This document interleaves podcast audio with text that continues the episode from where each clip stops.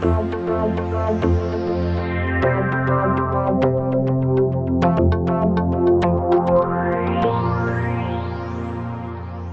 everyone, here I am again, Linda Ockwell Jenner, back with another motivational moments for you. Today's Tuesday, March the 21st, and yesterday was the first day of spring here in Canada.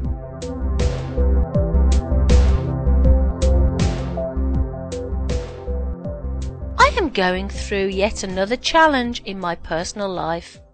The home my husband and I decided to sell still belongs to us. Yes, you may ask, how did we manage that? Well, the honest answer is, I have no idea, but we do see light at the end of the tunnel.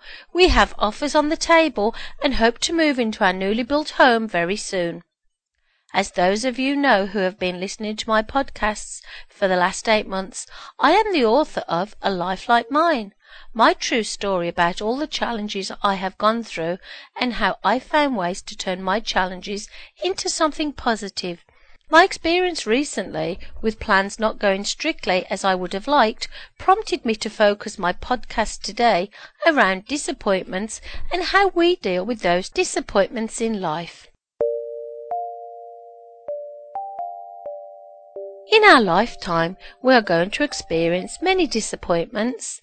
When I remember back to my early childhood days, I can just about conjure up a memory of being disappointed because I did not have a two wheeler bike and most of my friends did.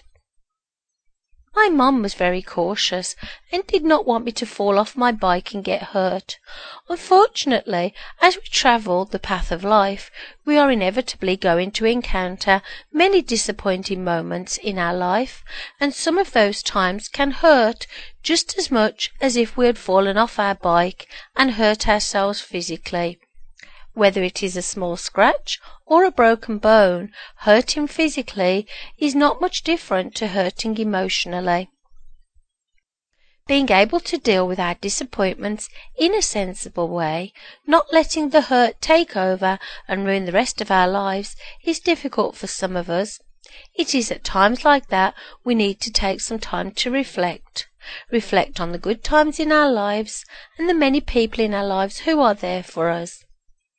I'm not saying that we should not feel the emotion of disappointment, which could be depression, tears, anger, frustration.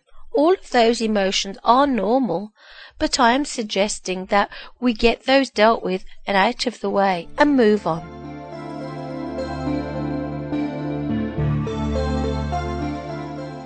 As a life coach, I am often asked who helps me when I need direction and feel like I have lost my way.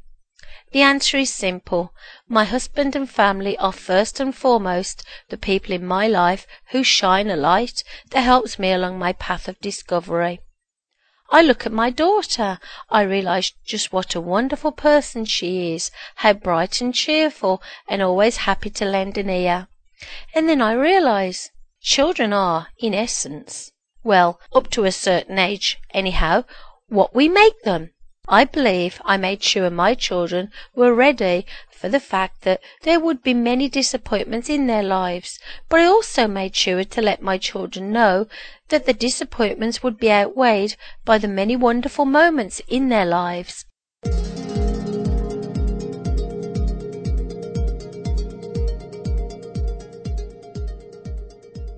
I attended a women's network event last evening in my local community. It was a wonderful experience for me, surrounded by women who were all interested in finding more out about how to enter the world of politics. The speaker was mesmerizing, and the passion with which she delivered her speech kept me spellbound. She also made me laugh when she said those immortal words, Women know how to get things done. Now, for all those men out there listening to me who had decided they were enjoying listening to my podcast, please do not feel hurt. Maybe think about those words when you have time, and maybe ask your wife or a female friend what those words really mean. One thing I have noticed, there are definitely more women only networking events than there are events for men. I wonder why that is. Now, now, just joking.